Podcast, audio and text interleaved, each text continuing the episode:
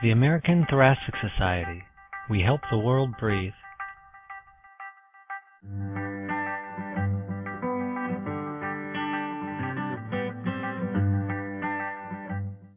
This is Jacob Yasha Schneider, editor of the American Journal of Respiratory and Critical Care Medicine, welcoming you to the American Thoracic Society's podcast. I would like to introduce our editorial board member, Dr. David Kaufman, the Chief of Critical Care at Bridgeport Hospital, a teaching hospital affiliated with Yale University. His interests include sepsis, acute lung injury, and septic shock. Welcome, Dr. Kaufman. Thanks, Yasha. Today we will be discussing the article Nasal High Flow versus Venturi Mask Oxygen Therapy After Extubation Effects on Oxygenation, Comfort, and Clinical Outcome, which is published in the August 1st, 2014 edition of the Blue Journal. Joining us is the first author of this paper, Dr. Salvatore Maggiore, who is a consultant intensivist at the General ICU of the Agostino Gemelli Hospital and assistant professor of anesthesiology and intensive care medicine at the Catholic University of the Sacred Heart in Rome, Italy. He is the chair of the editorial and publishing committee and a member of the executive committee of the European Society of Intensive Care Medicine. He is a member of the editorial board of the journal Intensive Care Medicine and was a former deputy editor of the journal. His professional career has been involved in several research programs focused on acute respiratory failure and airway management, respiratory mechanics, invasive and non-invasive ventilator support, and the cardiovascular effects of mechanical ventilation, as well as ethics in intensive care. Joining us as an expert panelist is Dr. Laurent Brochard, Dr. Brochard is the head of the Interdepartmental Division of Critical Care Medicine at the University of Toronto in Canada, and he is the Keenan Chair for Acute Respiratory Failure and Critical Care Medicine at the Keenan Research Institute, St. Michael's Hospital, also in Toronto, Canada. He has been serving as the Deputy Editor for Critical Care in the Blue Journal for the last five years. Welcome. Dr. Maggiore, you and your colleagues conducted a randomized controlled trial of high flow nasal oxygen versus Venturi mask oxygen for patients after ventilator liberation and extubation. Would you uh, briefly describe your main findings? And also, please remind some listeners who might not be very familiar with high flow nasal oxygen about how it works and some of its advantages over more traditional oxygen delivery devices. Sure. In our study, we compare the effect of the nasal flow and of the Venturi mask on uh, oxygenation in critically ill patients requiring oxygen therapy after extubation. We found that the nasal flow resulted in better oxygenation than the Venturi mask for the same set FiO2. Use of the nasal flow was also associated with improvement in patient comfort and a decrease in respiratory rate and the rate of interface displacement and of oxygen desaturation. Finally, use of the nasal flow was associated with less need for non-invasive ventilation and endotracheal intubations than the Venturi mask. The second question was about the advantages and the mechanisms of action of the nasal flow.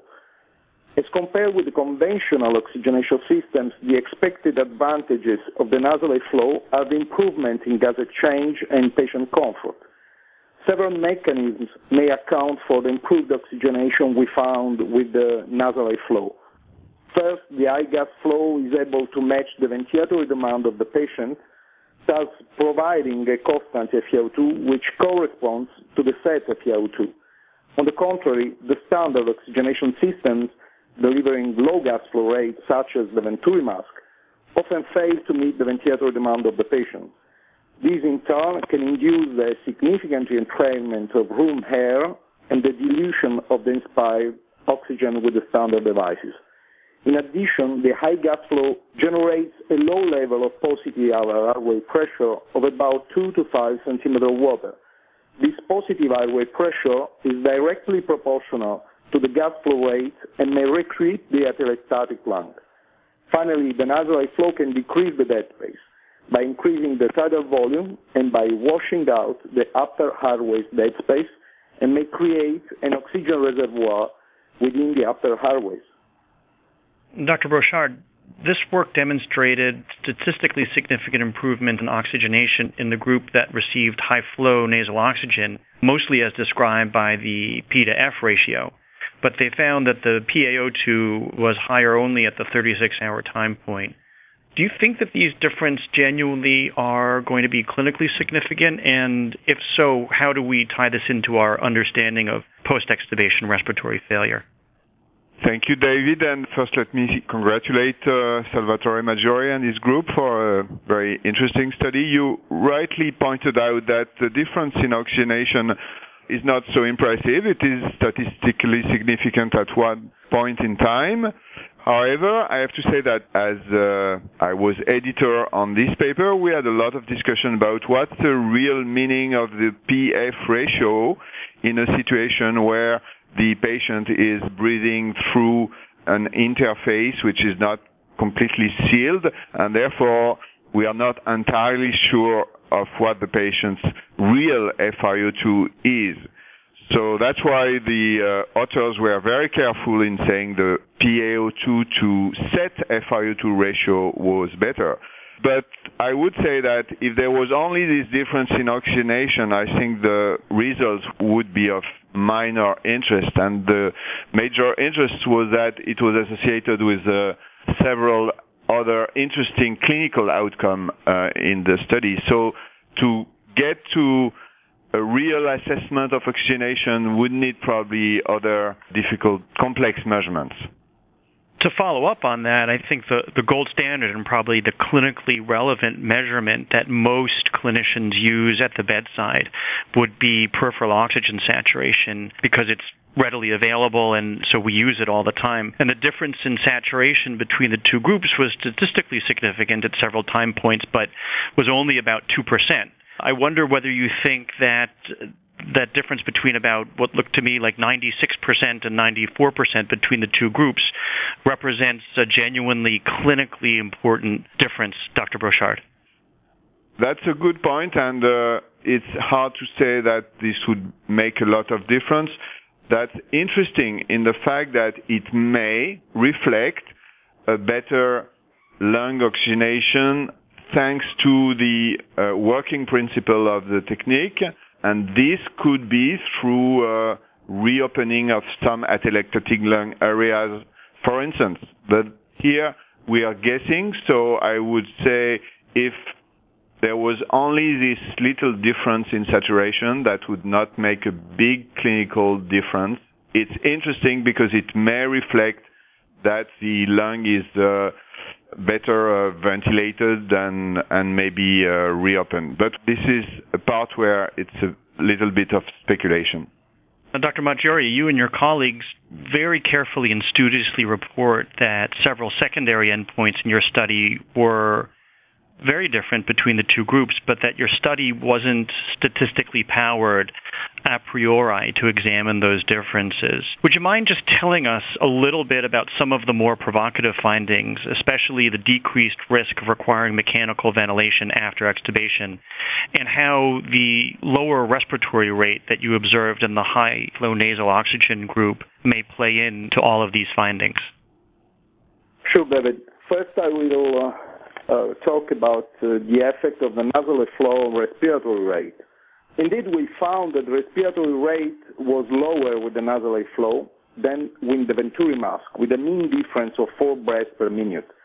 Previous studies have constantly reported a decrease in respiratory rate with the nasal flow as compared with standard low flow oxygenation devices. For example, Mündel and co-workers have shown that normal individuals change their breathing pattern, which becomes slower and deeper with the nasal flow.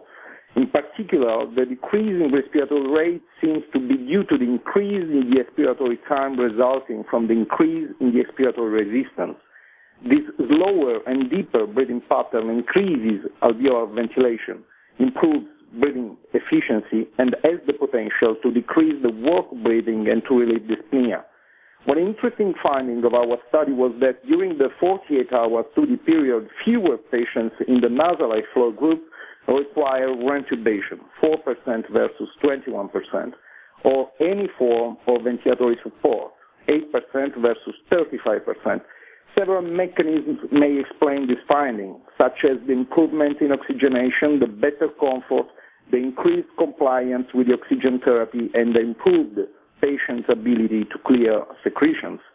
Other factors, such as the decreased patient's inspiratory effort and the better lung recruitment, may have also played a role.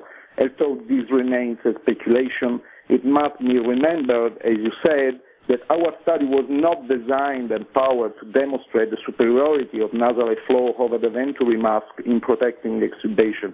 This remains, therefore, an hypothesis to be verified in a randomized controlled trial specifically designed for that purpose. Dr. Maggiore, to follow up on that, you noted in your findings that the rate of compliance with oxygen therapy was higher than with the nasal high flow treatment than with Venturi mask. What role do you think that patient comfort and compliance with oxygen therapy, what role did that play in the clinically important outcomes that you've detected? I believe that improved patient comfort with a nasal flow played a relevant role in our findings. In particular, we found that the use of nasal flow was associated with improvement in patients' discomfort related both to the interface and to airway dryness. This is in line with previous studies reporting that patients tolerate the nasal cannula better than the face mask. Other studies have also suggested that improving humidification ameliorates patient comfort.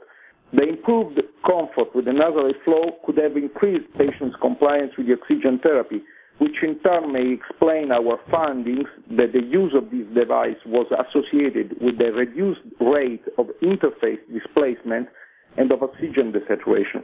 The better comfort and compliance with the therapy can thus contribute to explain the improvement in oxygenation and possibly the decrease in the weaning failure rate we observed with the nasal flow. Dr. Brochard, Dr. Maggiore already explained how nasal high flow may play a role in reducing the anatomical dead space and improving lung compliance and, and therefore improve the work of breathing. How close do you think we are to using high flow nasal oxygen as something like the standard of care for post extubation patients? And in which groups do you anticipate using this device? In, other words, what patient groups would be a high value cohort for the use of this relatively novel device? Thanks. This is a very uh, exciting, interesting question.